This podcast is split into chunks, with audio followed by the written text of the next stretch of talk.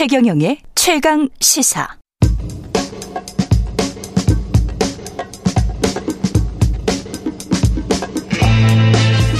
네, 우리가 접하는 뉴스의 대처부터 지금까지 뉴스 일대기를 쫙 살펴봅니다. 뉴스톱 김준일 수석 에디터, KBS 박대기 기자 그들의 전지적 시점으로 분석하는 뉴스 일대기 지금부터 시작하겠습니다. 안녕하십니까? 네, 안녕하세요.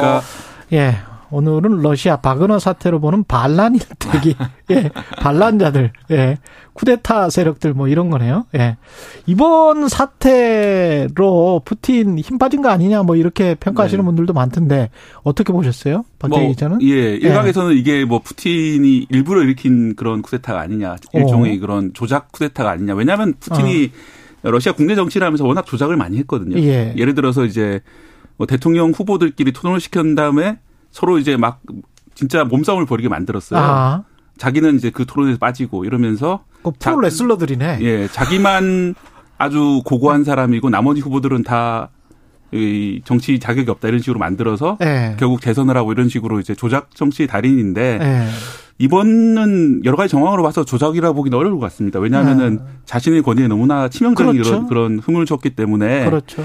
어, 지금까지 수습하려고 여러 가지 말을 하고 있지만 제가 보기에는 별로 수습이 안 되는 것 같고. 수습이 잘 안 돼. 예, 무엇보다 이제 이 프리고진이 이 쿠데타군이 이 러시아로 이제 아 모스크바로 이제 쾌속 진격 하루에 1000km를 진격하면서 음. 연변에 있던 시민들한테 많이 지지를 받았거든요. 그렇죠. 뭐 그런 모습을 보였던 것이 권위를 실추시키는 그런 효과를 냈기 때문에 음. 결국은 이제 어 푸틴이 당장은 권력을 잃지 않더라도 결국은 이제 몰락으로 가는 서막이 시작됐다 이런 느낌이 들었습니다. 몰락으로 음. 가는 서막이 시작됐다. 어떻게 동의하세요? 더 하면은 네. 그러니까 그냥 세 가지 썰이 좀 있었어요. 초반에 음. 이제 프리고진이 이렇게 갑자기 모스크바로 이제 기수를 돌리면서 예. 첫번 첫 번째는 서방 매수설. 서방 그러니까 서방에서 프리고진한테 돈을 왕창 주고 네. 니들이 한번 이거 해봐라라는 건데 이거는 킬 기각 네. 기각 사실상 기각되고 네. 두 번째가 너무 위험하지. 예, 네. 그럼 그 프리고진이 돈이 많다는 거예요. 네. 웬만한 돈에는 흔들리지 않는다. 아, 뭐그 정도의 그 더러운 사업에 많이 개입이 돼 있고 예. 특히 뭐 예를 들어서 아. 이제 광산 이런 것들을 그렇죠. 이권을 많이 가지고 있기 때문에. 어. 근데 돈 많은데 왜 또 전쟁하지? 그, 그러니까 이게 그러니까 애국심이 네. 굉장히 강한 사람이 그건 뒤에 좀 설명을 아, 하고 아, 두 번째가 네. 이제 방금 얘기했던은 조작설, 푸틴 조작설 내지는 견제설. 그러니까 국방부를 견제하기 위해서 프리고진을 이용했다라는 게 있는데 아. 그거가 이제 전체적으로 보면 방금 박대기 기자 얘기했던 어. 건데 이것도 조금 설명이 약하다. 그래서 어. 결국은 바그너 그룹의 불만설 이게 음. 뭐냐면 쉽게 얘기를 하면 지금 8월 달에 재계약을 해야 되는데 8월 달에 재계약. 예, 예. 다시 이제 계약을 해야 되는 상황인데 용병이잖아요. 예, 용병이니까. 예. 그러니까 국, 말도 안 되는 상황이에요. 어떻게 네. 보면. 이상하죠. 그러니까. 남의 나라 사람들 어. 죽이면서 그걸 또 그걸로 돈 받으면서 또 그걸 하고 국방부에서 네. 지금 예전에 주던 거에 한 반의 반 정도를 후려치려고 했다라는 거예요. 그러니까 아. 지금 재계약을 하는데 그리고 또 하나는 제때 음. 탄환이나 무기가 공급이 안 돼 가지고 앞에 이제 바그너 그룹의 용병들이 상당히 사상자가 많아져 많아가지고 그거에 대해서 이제 국방부에 대해서 계속 불만을 얘기를 했지 푸틴에 대해서는 프리고진이 불만을 얘기를 안 했잖아요. 네. 그러니까 결국은 실리를 챙기기 위해서 했다라는 건데 결과적으로 보면은 이제 푸틴의 어떤 지도력 음. 이런 거에 타격을 타격을 간 거는 맞는 것 같은데 뒤에 얘기를 하겠지만 그러면 당장 흔들리냐 하냐는 조금 이견이 있는 것 같아요. 야, 흔들리냐 흔들리지 네. 않느냐. 네. 또 하나 이제 예. 이게 아무래도 이제 우크라이나 전쟁 상황하고 맞물려서 벌어졌기 때문에 의미를 찾자면은 사실은 이제 러시아 쪽에서는 계속 그렇게 얘기했거든요. 우리가 이거는 전쟁이 아니라 특별 군사 작전이고 그렇죠. 우크라이나 내부에 있는 나치 세력을 자기들이 축출하기 위해서 벌이는 아주 정당한 전쟁이다 이런 식으로 주장을 해왔는데요. 그렇죠. 다름 아닌 프리고진 그 전쟁의 그 선봉에 섰던 프리고진이 이렇게 텔레그램으로 이번에 얘기를 했습니다. 그 쿠데타를 벌이면서요. 어 우크라이나가 나토로 러시아를 공격하려고 한다는 주장에 대해서 이게 러시아 국방부가 사회와 대통령을 속이려고 한 거다. 음. 이, 이 전쟁은 이 세르게이 쇼이구 러시아 국방장관이 원수가 되고 또 두 번째 영웅 훈장을 받기 위해서 이 만든 전쟁이다. 그래서 이 전쟁은 전쟁 정당한 전쟁이 아니다 이렇게 얘기를 한 거거든요 선언을. 음. 이런 말이 이 텔레그 물론 이제 러시아 주류 언론은 아니지만 텔레그램을 통해서 쭉 러시아 사람들한테 퍼졌고 그런 인식이 널리 퍼진다는 거는 러시아 사람들 자체가 이 전쟁에 대한 정당성에 대해서 의심을 받을 수밖에 없는 상황이 되는 거고 결국은 이제 전쟁을 수행할 그런 능력을 많이 잃어가게 되는 그런 단계로 봅니다. 그 여기서 좀 쿠데타 개념 정리를 하고 가야 될 것 같은데 이번 음. 사태 같은 경우는 쿠데타였습니까? 아니면 반란입니까? 뭡니까 이게? 그러니까 이거를 예. 보는 성격이 조금 다 다른 것 같아요. 그쵸? 근데 전체적으로 보면은 쿠데타는 아니었다. 그쵸? 왜냐하면은 어 본인이 일단은 이거를 어. 진격을 하다가 본인이 기술을 돌렸고 어. 푸틴에 대해서 뭐 이게 어, 푸틴에 대한 저격이나 이런 공격이 아니다라고 계속 얘기를 했고 음. 뭐 여러 가지 정황으로 봤을 때 이거를 쿠데타로 보기에는 조금 어, 어렵지 않냐. 그러니까 반기를 들었다 정도. 게다가 이제 용병이잖아요. 이게. 네. 그러다 보니까 성격상으로 쿠데타라고 보기는 어렵지만은 하지만은 사실상의 쿠데타 성격도 가지고 있다. 뭐, 뭐 이런 이제 좀 복잡한 해석들이 나오는 거예요. 그러니까 이게. 군사 반란은 군사 반란이잖아요. 네, 저는 그래서 음. 일종의 어. 쿠데타라고 봅니다. 일종의 쿠데타인데 어. 어. 뭐 실패한 쿠데타였다라고 생각이 들고요. 근데 서방 언론에서 나오는 단어들은 처음에는 처음에는 인서렉션이라는 단어가 많이 나오고 이것도 이제 반란이고 뮤티니라고 그 군사 내의 반란이라는 단어가 또 나왔었고 음. 쿠데타라는 단어는 제가 보는 서방 언론에서는 그 단어는 안 나왔거든요. 네. 그래서 이 사람들이 볼 때는 뭐 쿠데타라는 게 어떤 정권을 탈취하기 위한 그 그렇죠. 그 과정이잖아요. 어. 그러면 이 프리고진한테는 아마 그런 의도는 없었지 않나 이렇게 지금 처음에는 네. 본것 같고 지금도 음. 그런 것 같습니다. 네. 결국 이제 모스크바에 진격을 하다가 네. 뭐 하루에 1000km 진격하다가 직전에서 음. 멈추 멈춰 선게 네. 모스크바까지는 어쩌면 어쩌면 점령도 가능했다고 보는 관측이 많거든요. 예. 근데 말씀하신 대로 정권 탈취까지는 본인도 긴가민가 했던 것 같아요.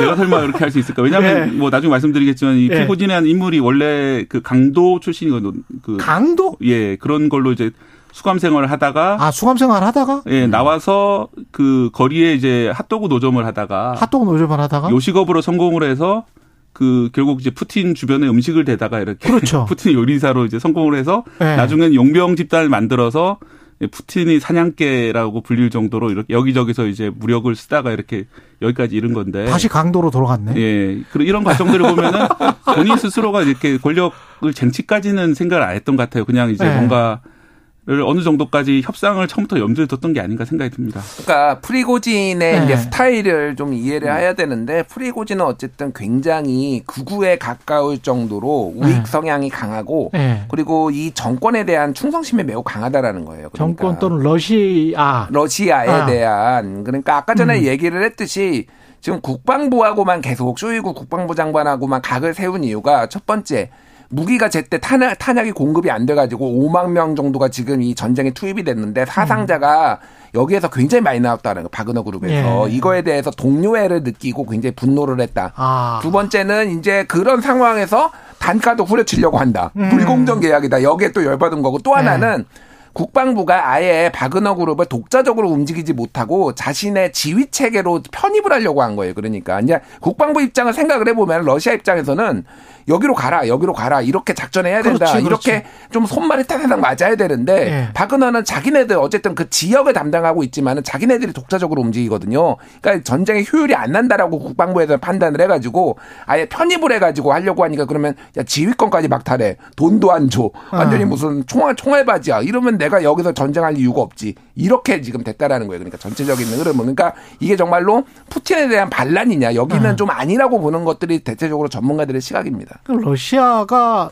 참 생각을 해보면 푸틴 이전에도 그랬고 그 유혈 혁명이 굉장히 많았던 나라고 음, 네. 사람을 지도자를 뭐 암살하거나 이렇게 제거하거나 이런 게 많았잖아요. 그 이전의 일도 얘기도 좀 살펴볼 수 있을까요? 푸틴 이전에 네. 예, 어떤 뭐 근래의 사건만 이제 좀 따져보자면은 예. 이 고르바초프 전 이, 그렇죠. 예, 대통령이 있었던 1991년인데요. 저도 이제 중학교 때생 때였는데 예. 기억이 나는데 그때 이제 공산당 보수파들이 이 고르바초프를 시각시키려고 쿠데타를 일으켰습니다. 베르스트로이카 뭐 글라 그라스노스트 네, 거의 반발을 예. 해가지고요. 예. 그래서 이제 이 별장에 감금해놓고 이 장군들이 쿠데타를 일으켰는데 그때 뭐 술에 취했었다 이런 얘기도 있고 기억이 나는데요. 예.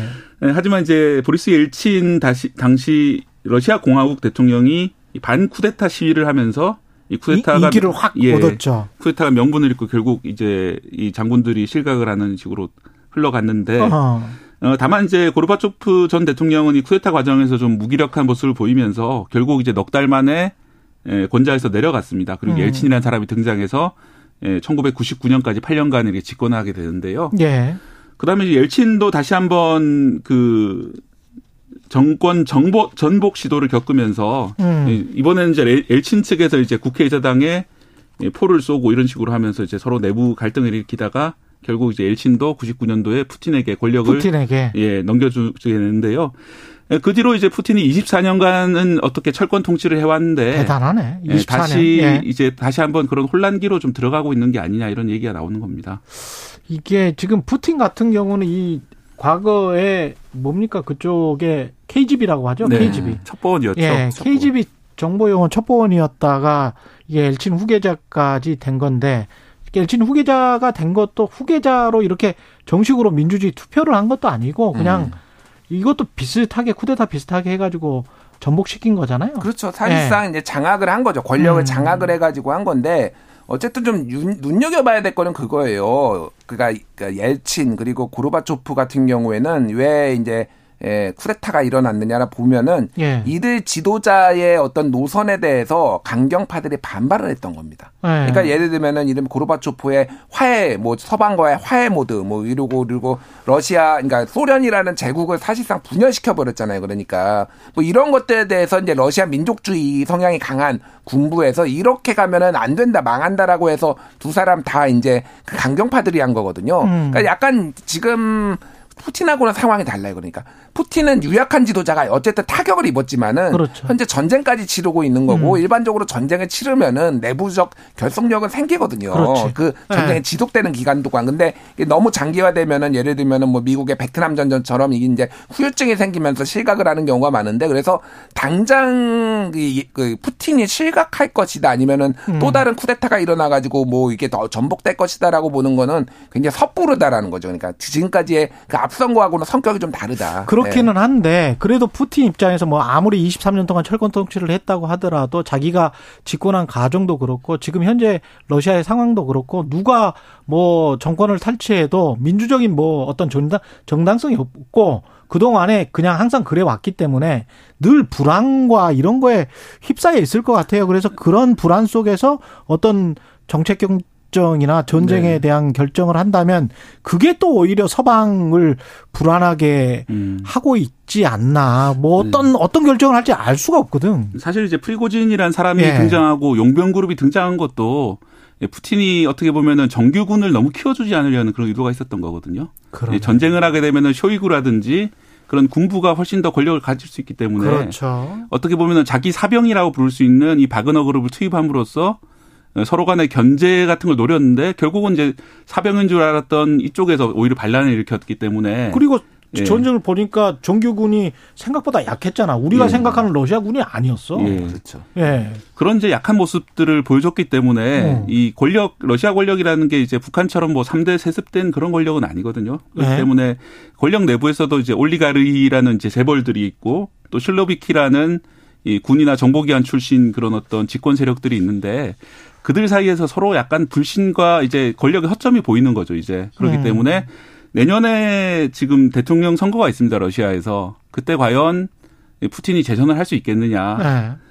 뭐 당연히 재선이 되는 거라고 지금까지 봤었는데 이번 이후에는 권력의 균열 때문에 혹시 출마 못 하는 게 아니냐 이런 얘기도 출마를 못 한다. 예 지금 그 모스크바의 신문 편집자가 네. 뉴욕 타임즈랑 인터뷰를 한 건데 그, 그것도 봤어요. 예, 예. 러시아 엘리트들이 이렇게 음. 얘기했거든요 내년 봄에 예, 푸- 어, 푸틴이 출마하지 말라고 설득해 볼 수 있게 됐다 음. 이런 것들이 엘리트들 사이에서 말이 돌고 있다.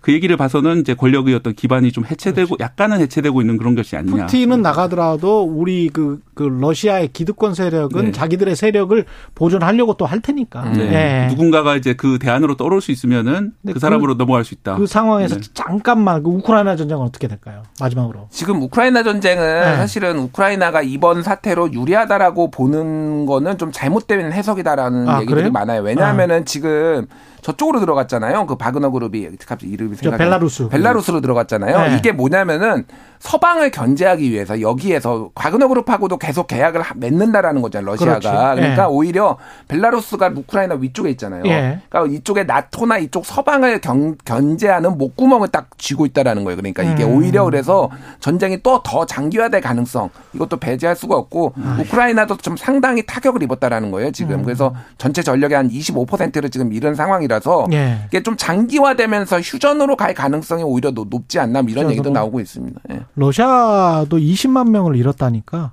군이. 네. 예. 그러니까 뭐 서로 간에 뭐 상처만 남은 전쟁. 전쟁은 절대 하여간 시작되면 안 돼요. 어디로 튈지를 몰라. 전쟁 자체가. 계속 길어지면 뭐 국민들만 희생되고 뉴스톱 김준일 수석 에디터 KBS 박대기 기자였습니다. 고맙습니다. 네, 감사합니다. KBS 일라디오 최경련의 최강사 듣고 계신 지금 시각은 8시 45분입니다.